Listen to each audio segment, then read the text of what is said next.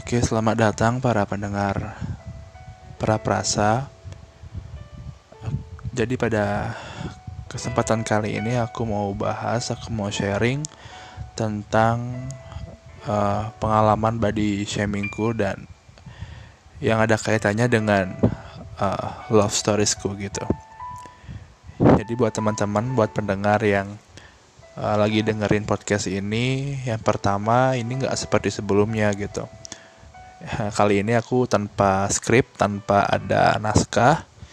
Jadi mungkin ada be ada beberapa part yang mungkin uh, bakal kalian dengernya itu nggak nyaman gitu karena memang spontanitas gitu.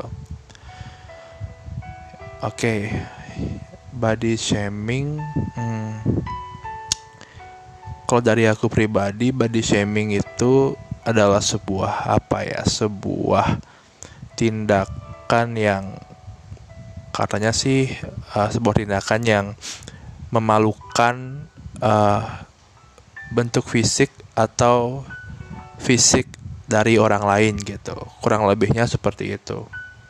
Mungkin teman-teman bisa apa namanya googling lagi lebih lengkapnya di internet biar lebih jelas gitu ya. Nah jadi uh, pengalaman body shamingku mulai dari dulu ya uh, dari pas aku hmm, mungkin pas aku lagi masa SD jadi uh, sebelum aku ceritakan lebih lanjut jadi sekali lagi aku ingatkan lagi gitu bahwa apa yang bakal aku share ini adalah tentang body shaming pengalaman body shamingku dan hubungannya dengan uh, kisah cintaku kayak gitu jadi uh, sebenarnya masih ada lagi uh, kaitan-kaitan pengalaman body shamingku dengan hal lainnya gitu. Tapi uh, pada podcast kali ini aku mau bahas, aku mau fokus tentang body shaming dan kisah cintaku gitu. Oke. Okay. Waktu SD mungkin sekitar kelas 4 ya, sekitar kelas 4 SD atau tahun 2000 ya, 2006 2007. Uh, waktu itu aku udah mulai apa ya mulai uh, tahu yang namanya suka sama orang. Mulai tahu yang namanya cinta monyet kalau kata orang.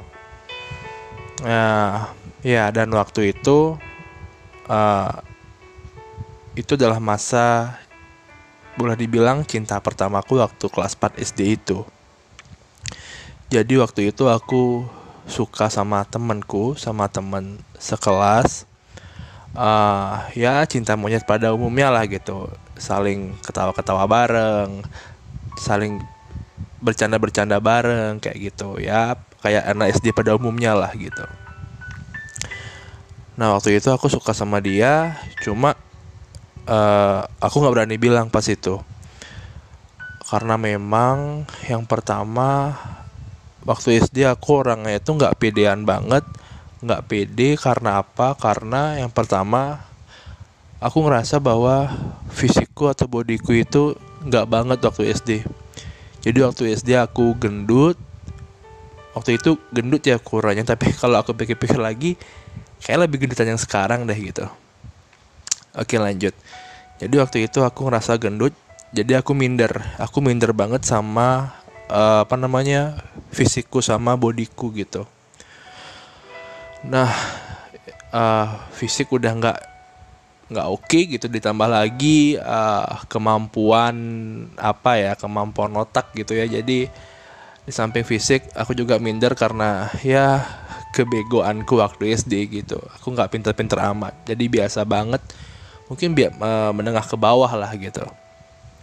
Sehingga dua hal ini yang benar-benar membuat aku minder banget waktu pas SD hmm, sehingga untuk ngedeketin orang yang aku suka ini aku pun jadinya orang yang setengah-setengah gitu.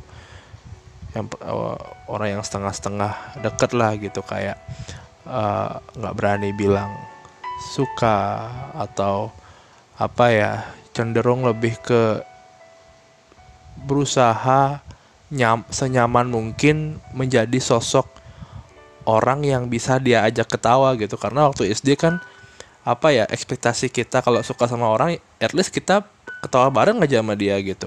Itu udah senang banget gitu. Nah itu aku. Itu aku itu aku waktu SD kayak gitu. Uh, karena keminderanku jadinya apa ya aku pendam uh, perasaan itu ke dia kurang lebih selama hampir tiga tahun. Dari kelas 4 SD sampai kelas 6 SD sampai kita tamat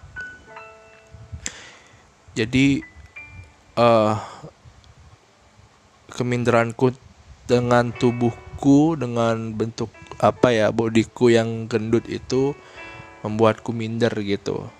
Minder untuk bilang uh, suka ke orang karena aku takut kalau aku bilang wah ini pasti bakal apa ya bakal gimana gimana nanti kayak gitu. Dan juga kalau kalian mau tahu setiap olahraga itu kan biasanya ada salah satu uh, apa sih namanya uh, topik olah di pelajaran olahraga olahraga itu yang uh, apa sih namanya yang jungkir balik itu loh yang uh, roll depan itu.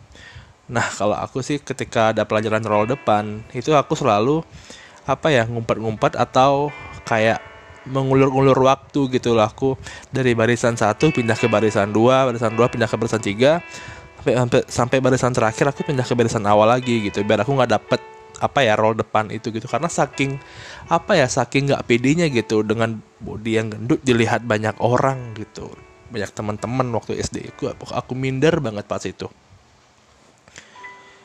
Nah lanjut ke SMP jadi waktu SMP hmm, aku suka lagi sama orang. Aku suka lagi dengan seorang cewek dia temanku juga emang gak jauh-jauh ya dari kata temen gitu ya karena emang ya mau gimana lagi gitu. Dunia aku emang seputar suka dengan teman kalau nggak teman sekelas paling teman seangkatan gitu aja.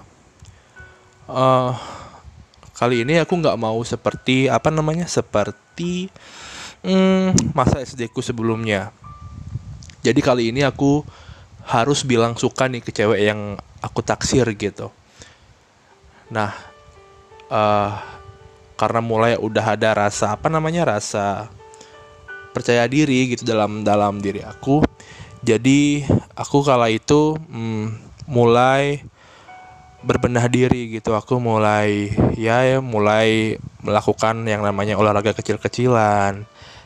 Bahkan sering aku waktu SMP itu uh, jalan kaki dari rumah ke sekolah gitu. Ya jaraknya lumayan sih uh, untuk ukuran anak SMP ya itu lumayan banget jaraknya gitu. Dan alhasil SMP aku sempat kurus. Ya lebih kurus ketimbang SD lah gitu. Aku lupa beratku berapa pas itu. Jadi waktu SMP itu uh, aku apa ya memperbaiki diri itu bukan uh, bukan full karena niatan dari dalam diri sendiri tapi memang ada faktor luar gitu yang uh, faktor kuatnya itu adalah aku naksir sama cewek jadi gimana caranya aku harus mm, berani bilang ke cewek ini gitu. Dan sebelum itu aku harus melakukan yang namanya olahraga gitu biar at least aku lebih kurus lah dari sebelumnya gitu dan itu membuat aku pidi gitu. Aku mikirnya kayak gitu. Hingga uh, ketika hari ketika aku sudah katakanlah aku sudah puas dengan kondisi fisikku saat itu sudah lebih baik lah gitu. Aku bilang ke dia tentang perasaanku sama dia gitu. Dan hasil yang mengejutkan ternyata hmm, dia ngejauh dari aku gitu. Dia ngejauh entah karena alasan apa aku juga nggak tahu mungkinkah ilfil atau apa aku juga nggak tahu gitu karena memang dia nggak pernah bilang. Ya namanya juga anak-anak SMP masih apa ya masih alay lah gitu masih lebay lah gitu. Jadi waktu itu intinya aku uh, hancur banget aku sakit banget karena apa? Karena for the first time in my life uh, usahaku itu seolah-olah kayak nggak dihargai gitu kayak nggak ada hasilnya gitu. Usahaku untuk apa ya untuk memperbaiki diriku yang sebenarnya itu untuk dia gitu. Tapi kayak ya nggak dihargain gitu kayak ya udah gitu gue nggak mau sama lu gitu aku nggak mau sama kamu gitu. Jadi alhasil setelah kejadian itu setelah masa SMP hmm, aku berhenti untuk melakukan olahraga kecil-kecilan gitu. Jadi aku mulai makan semaunya ngemil semaunya hingga ketika awal SMA aku kembali lagi menjadi orang yang gendut. Di saat aku kembali menjadi orang yang gendut, masa-masa SMA aku mulai hampir sama dengan masa SD ku gitu. Uh, di masa SMA ini aku sempat minder sih lagi sempat minder sempat sempet down banget karena memang apa ya ini kan masa SMA itu adalah masa remaja ya masa remaja masa pubertas di mana kengebetan untuk memiliki pacar itu sangat tinggi waktu itu. Dan aku sadar dengan kondisiku yang sekarang ini yang gendut lagi eh uh, apa ya kayak nggak mungkin gitu dapat pacar. Tapi waktu itu entahlah ya karena mungkin nasib atau gimana di tengah-tengah masa keterpurukanku ada seorang perempuan yang yang mau menerimaku apa adanya gitu. Dengan segala bentuk tubuhku yang bulat yang buncit. Dia mau menerima itu gitu.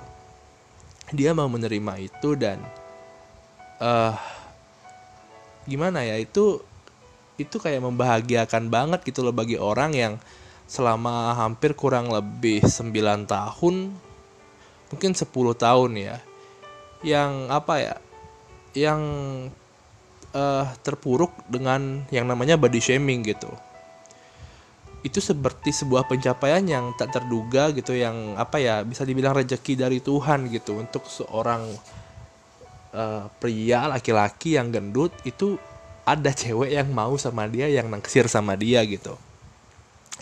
Dan singkat kata kami jadian dan dia adalah pacar pertama saya selama kurang lebih setelah 10 tahun saya ya, nggak nggak uh, kurang lebih berapa ya? 6 ya 7 tahun uh, aku mulai tahu yang namanya cinta gitu.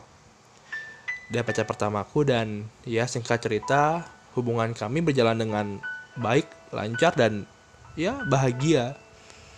Hmm, dan dia seingatku selama kami menjalin hubungan uh, asmara saat itu dia nggak pernah sedikit pun membahas tentang kondisi tubuhku tentang kondisi fisikku.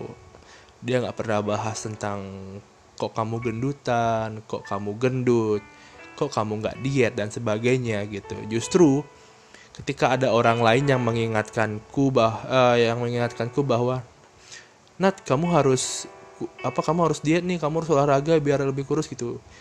Nah pacar pertamaku ini adalah orang yang dengan tegas itu bilang bahwa apa ya bis, uh, dia bilang kayak gini kurang lebih kayak gini. Uh, bisa kan nggak harus kayak gitu cara ngomongnya gitu. Harus ya apa ya karena setiap orang apa ya punya standar yang berbeda lah gitu. Jadi intinya pacar pertama aku ini uh, orangnya cukup pengertian pengertian untuk aku ya dan cukup tegas untuk hal-hal itu gitu hal-hal yang berbau body shaming gitu. Dan aku waktu itu sangat bersyukur banget bersyukur banget punya dia yang memang benar-benar pengertian gitu. Uh, namun mungkin memang masih berkata beda gitu. Uh, di pertengahan kami terpaksa untuk selesai terpaksa untuk berhenti menjalin hubungan sebagai pacar. Karena ada apa? Ada alasan yang bisa dibilang sangat apa ya sangat uh, apa ya sangat complicated lah gitu sangat kompleks yang menyebabkan kami terpaksa untuk berpisah gitu. Ini bukan tentang body shaming atau selingkuh atau apa ya tapi uh, karena faktor luar gitu yang nggak bisa aku sebutin di podcast kali ini. Jadi intinya itu kami putus secara baik baik-baik gitu nggak ada bertengkar enggak. Dan sebenarnya pasca putus pun kami masih berteman gitu dan ya uh, layaknya teman lah gitu. Sampai sekarang pun kami masih berteman. Uh, oleh karena kami putus baik-baik dan itu nggak terduga jadi bisa dibilang putus lah pas lagi sayang-sayangnya gitu. Jadi waktu itu memang patah hati banget patah hati pertama banget. Yang uh, sedih banget waktu itu sih. Kehilangan orang yang sebelumnya kamu pikir bahwa kayak ini orang yang tepat deh gitu. Lalu dia pergi lalu dia pergi dan ya aku kembali jadi orang yang ya kembali seperti dulu gitu yang yang sendiri yang mulai meragukan apa ya mulai meragukan keberadaan atau mungkin mulai meragukan keadaan fisiknya gitu. Ya aku kembali jadi orang yang seperti itu. Hingga berakhir masa SMA aku tibalah aku pada masa kuliah di mana pada masa kuliah ini aku benar-benar kalap udah benar-benar overdosis. Dari yang SMA mungkin masih beratku itu masih sekitar mungkin 70-an sampai 80 80-an lah 80 ya 80 sebelum 85 lah gitu. Hingga sekarang udah 4 tahun kuliah beratku udah hampir mencapai 100 gitu 90-an lumayan lagi ya naik lagi belasan kilo lah gitu.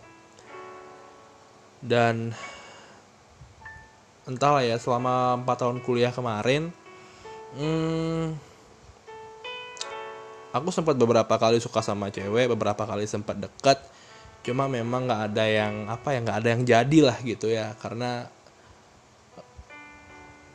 antara uh, masih terbawa-bawa bayangan di masa lampau atau memang uh, aku juga nyadar sih bahwa tubuhku makin melar, makin melar ke sana kemari.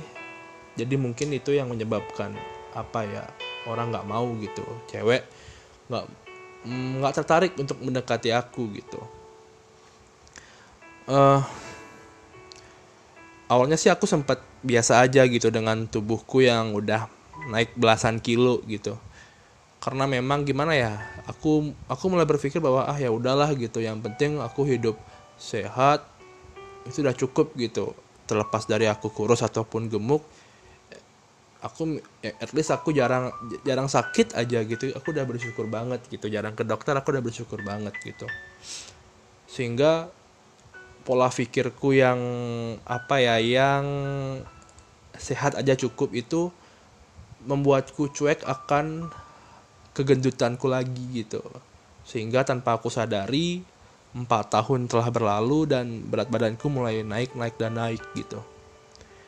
Hingga sekarang uh, syukur aku udah ya kerja baru-baru sih emang. Hmm,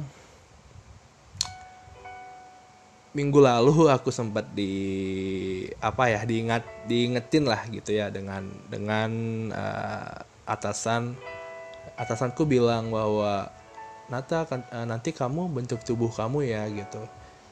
Biar lebih proporsional gitu. Karena memang di tempat kerjaku uh, kebanyakan sih teman-teman kerja bodinya pada bagus-bagus gitu.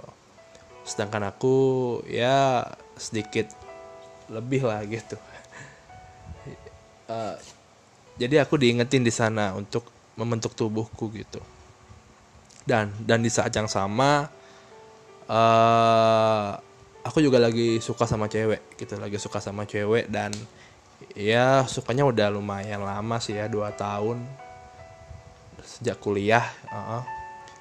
dan hmm, akhir-akhir ini aku baru sadar gitu kenapa selama 2 tahun aku suka sama dia kok sulit banget rasanya gitu. Karena aku baru sadar bahwa mungkin uh, ini semua gara-gara fisikku yang pertama yang pertama adalah fisik.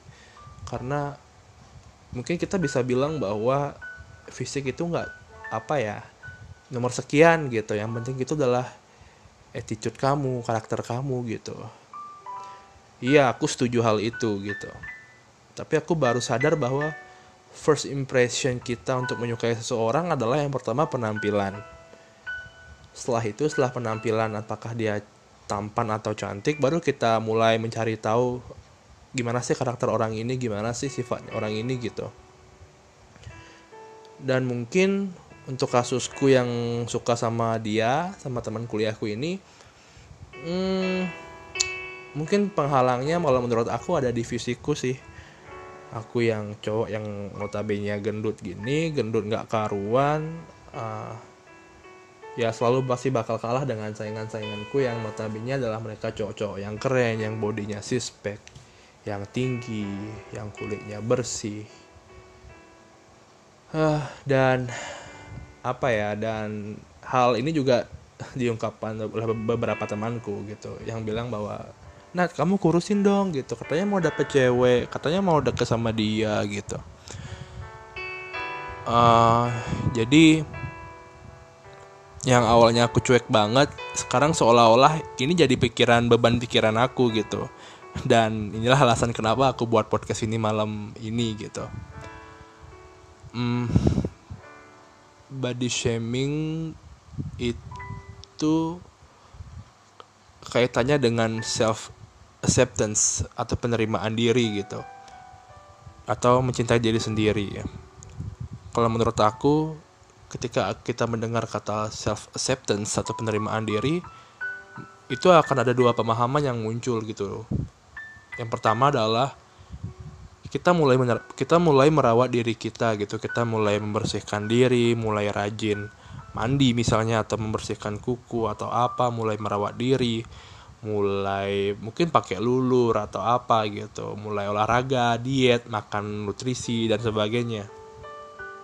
Itu yang pertama merawat diri. Yang kedua ketika kita mendengar kata self acceptance maka kita harus jujur dengan diri kita gitu. Ketika kita dibilang gemuk ketika kita dibilang gendut hitam atau apalah gitu ya kita terima gitu. Karena itu memang keadaan kita gitu uh, kita nggak bisa bohong kita nggak bisa nolak itu karena memang ya inilah kita inilah diri kita gitu. Aku aku orangnya gendut aku orangnya apa ya suka tidur pemalas jarang apa jarang rapiin tempat tidur misalnya baru bangun kotor sebagainya. Kita harus terima itu gitu karena emang itu kenyataan. Itu pengertian yang kedua gitu dan dari pengertian satu yaitu merawat diri dan yang kedua adalah menerima diri. Hmm, mungkin dalam kasusku aku masih uh, cenderung ke yang kedua yaitu menerima diri gitu. Tetapi kalau setelah aku renungkan lagi kalau aku memang menerima diri harusnya omongan orang itu nggak masuk ke dalam diriku. Omongan orang omongan negatif-negatif orang itu harusnya nggak masuk ke dalam diriku. Kalaupun masuk itu harusnya aku jadikan sebagai uh, apa namanya motivasi gitu. Harusnya kayak gitu. Tapi ini nggak aku telan mentah-mentah. Itu aku jadikan sebagai apa ya tekanan gitu. Tekanan yang harus hampir tiap hari aku pikirin sekarang. Setiap hari banget aku pikirin. Baru bangun tidur aku pikir eh hari ini bakal diomongin apa lagi ya? Hari ini bakal dibilang apa lagi ya sama orang-orang hari ini udah turun berapa kilo ya? Hari ini aku tadi olahraga kayaknya udah turun sekian kilo deh. Dan hal-hal yang kayak gitu yang sekarang hampir setiap hari aku pikirin gitu. Uh, dan aku nggak tahu nggak tahu apa nggak tahu karena